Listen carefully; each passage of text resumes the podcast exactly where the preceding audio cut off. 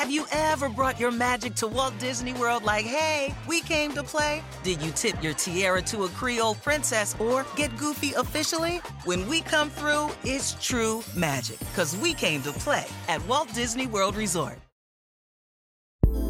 As commercial space companies have proliferated and achieved new technological milestones, the U.S. government has moved to take greater advantage of the market and get more creative in how it works with industry.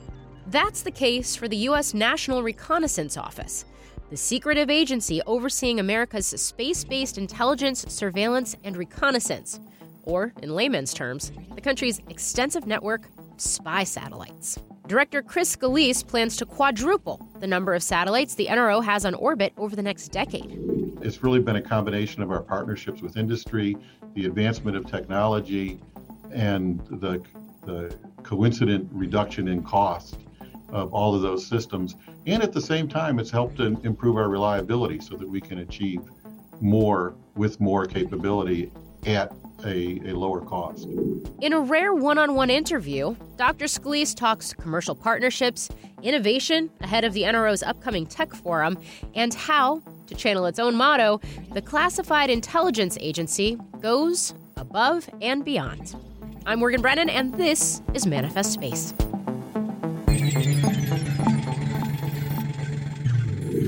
The NRO has been around for a little bit more than 60 years, and, and our function is to provide the intelligence, surveillance, reconnaissance from space so that uh, we can provide information to national leaders, analysts, policymakers, uh, all, all the way to the warfighter and and the individuals who are working uh, natural disasters.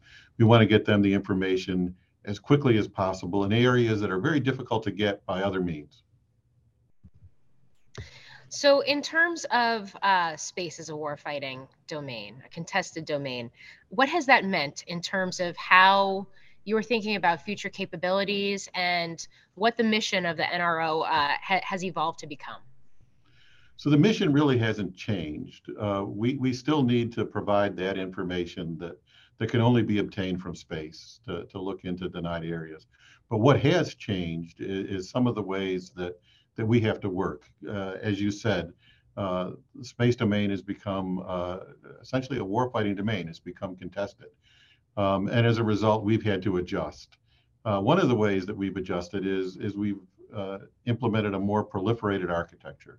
That is putting more satellites up there so that it makes it much more difficult for anybody that wants to, to do us harm or deny us our ability to, to see, hear, or, uh, or observe um, makes it much more difficult for them to uh, to deal with that. At the same time, it adds capability so that we can provide more information more quickly uh, to whoever the user is. So there's a benefit, a, a plus minus to uh, to this relationship, uh, and then of course the way we operate in space is, is, a little bit different. Our partnerships are absolutely critical, and in this domain, our relationship with Space Command and Space Forces absolutely critical to gain an understanding of what's happening in space and what we need to do as we operate in space.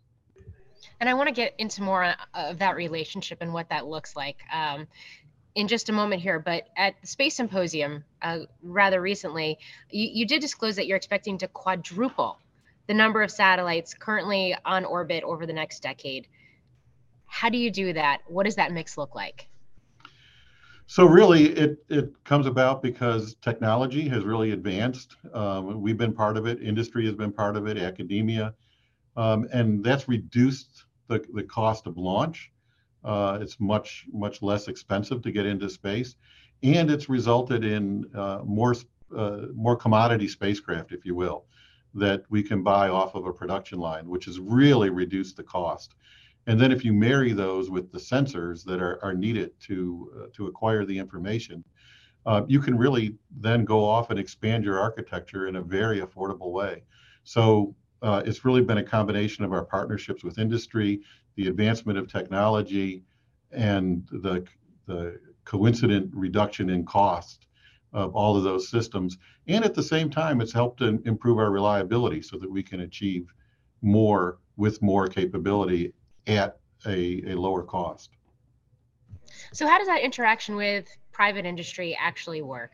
Is it situations where you go to companies and you say, and you go to industry and you say, these are the type of capabilities we're looking for, and you put out requests for proposals, and the contracting process that traditionally happens continues to happen? Or are there times where now you see companies developing capabilities and saying, we have this, and and the interaction is evolving and looks different? You described it really very well, Morgan. It, in fact, uh, that's what we do do. Uh, there are some things where we're doing something that is so unique and and uh, and so advanced that we really have to go out with an RFP and work with industry and others in order to achieve it. Um, but we also um, recognize that there are capabilities out there that they've developed that we can fully rely on, and it comes in in in multiple different uh, varieties. Um, as we talked about earlier, um, if they have a spacecraft or, or a sensor that, that we can use and we can just buy, we do. At the same time, uh, we have gone off and recognized that there are companies that are already taking images or, or developed radar program, uh, satellites that we can just go off and buy the data from them and, and provide that as, as a capability so that we don't have to go off and develop those capabilities or have to go off and, and duplicate uh, activities that we can reliably get from industry. Yeah, I think whether it was Russia gearing up to invade Ukraine last year and all of the commercial satellite imagery that was being released through that process that was so counter to the rhetoric we were seeing come out of Russia, or even more recently, some of the um, images and, and, intel that have come out of commercial companies uh, where that so-called Chinese spy balloon was concerned and, and where it originated and what that meant in terms of wind currents and how it came came uh, to the U.S. and, and over the U.S. it really shines a light on the role that commercial space is now playing in terms of its interaction with national security. Absolutely, and and the the marriage of the of the two sets of capabilities and then if you throw in our international partners as well, um, you really get a uh, you know a, a, a, multiplication factor there that allows you to do more and to do it more efficiently as we do it with our partners.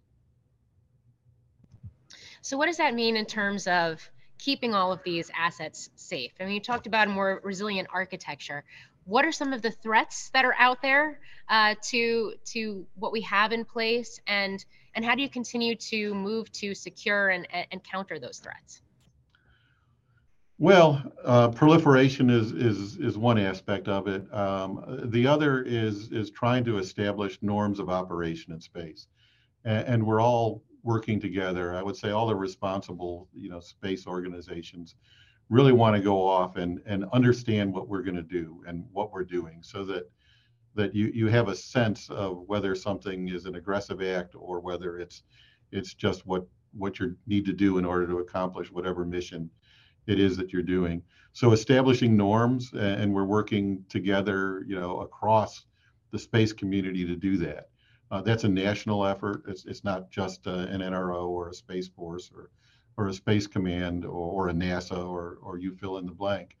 Uh, we're all working together to understand that and then is to go off and you know and and develop you know strategies and capabilities that allow us to be to be more resilient to the types of threats that that are out there. I mean, I, I think most people are aware of the um, the the, the uh, missiles that can go off the ASATs that can destroy a satellite that we've seen, you know, Russia and and China and and, and other countries, you know, go off and and develop so we have to you know develop me- means and methods to, to go off and do that. And we're working that with with our partners and we're working that as we try and develop norms of operation. You're holding a tech forum in the coming weeks.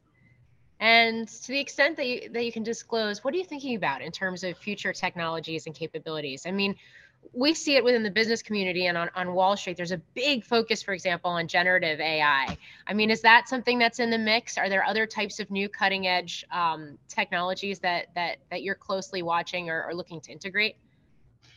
Absolutely. So um, at the Tech Forum, we we look for a bunch of different things. Uh, you know, one is new ideas that that uh, industry or academia may have that uh, that could be applied here, and that could be uh, a tool or a technique um, that they're using in a, in a totally different field um, that that might uh, allow us to do things differently, more efficiently. Uh, we're also looking to advance things. You mentioned, you know, artificial intelligence and machine learning. That's absolutely part part of what we do. We we're using it today, but we know it has to advance, and we know that industry uh, and academia are advancing it even further to uh, to uh, to allow us to do things. And then we want to go off and look at some technologies that can really offer us some significant capabilities out there in, in the future. Uh, and it's not entirely, you know, clear as to as to how they'll they'll benefit us, but we know that they will. So one example that's that's far out there is is quantum quantum sensing and and quantum communications. If we can do that, it makes it much more difficult to to uh, hide things um, because uh, you're operating at the fundamental levels of physics.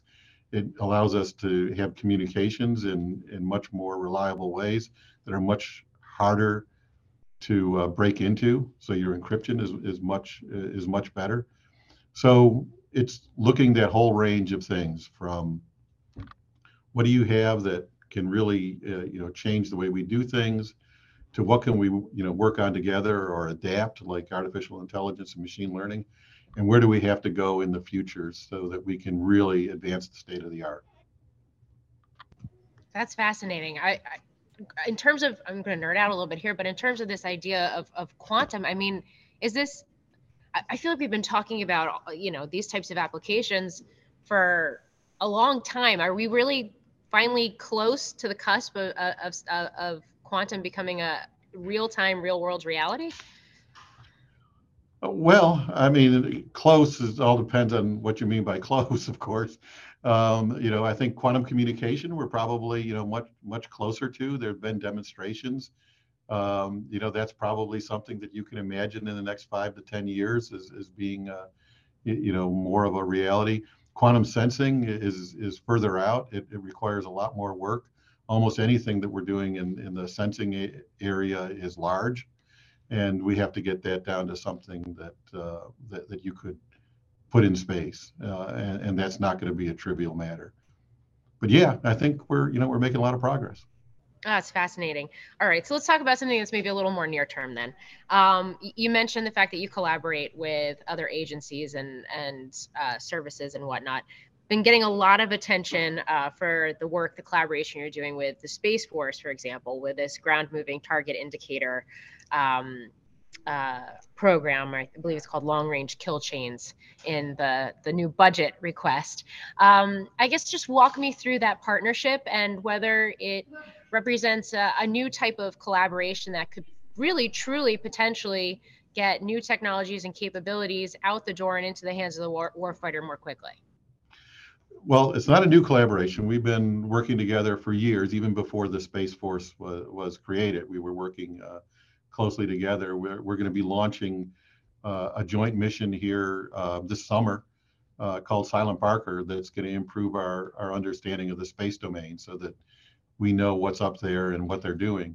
So we've been working together for, for years. That's just, just one example. Ground Moving Target Indication, or GMTI, um, is, something that um, you, you, know is it's not new, but it's something that we're working and collaborating on so that we can take the the best knowledge and the best capabilities of both organizations, as we did with with Silent Barker, uh, and bring that to bear to solve a very difficult problem that that exists on the ground. Um, that will will help our warfighters, uh, you know, know where where individual targets are, um, and and be able to maintain custody of those over over the time frame that they need. So it's not new, um, but it's an indication of a of a of a maturing of our relationship, and just shows that it's getting better and better over time. Understood. Um, now I realize that the NRO budget is classified, but there's a lot of focus right now on the trajectory and sort of where where we land, and also the timing uh, of the fiscal 2024 budget. How closely are you watching the debt ceiling? How real is the risk there, given the fact that you do interact as much as you do with industry? Um, I guess let's start with the debt ceiling, then we'll get to get into what that means for future budgets and CRs and all that kind of stuff?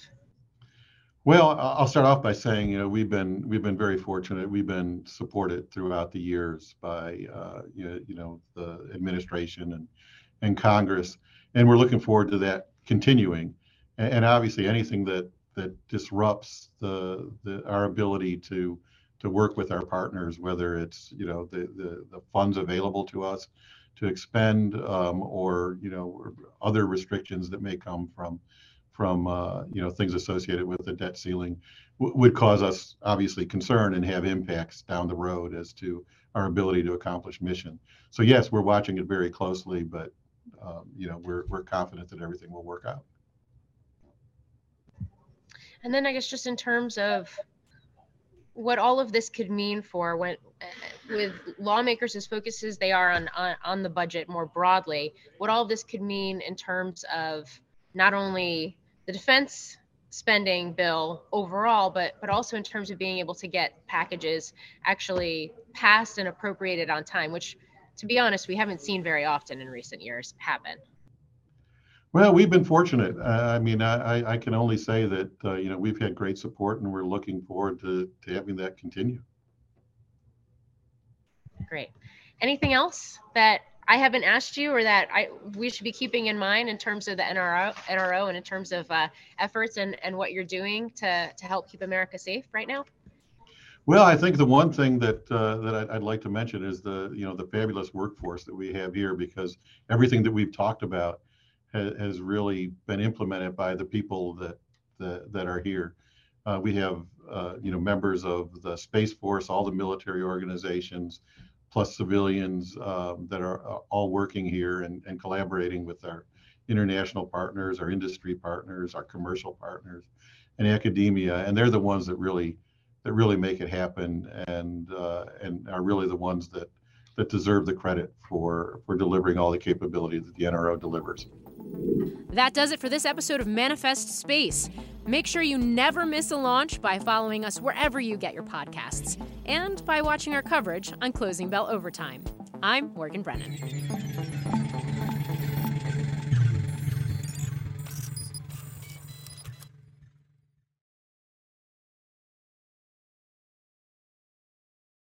It's one thing falling in love with a house, picturing yourself moving in and calling it home, and quite another navigating the world of price negotiating mortgage lenders, and finding the budget that works best for you. An agent who's a realtor can make understanding that world easier. Realtors have the expertise, access to proprietary data, and tools to help you get from imagining living somewhere to actually doing it. That's the kind of help we can provide. Because that's who we are. Realtors are members of the National Association of Realtors.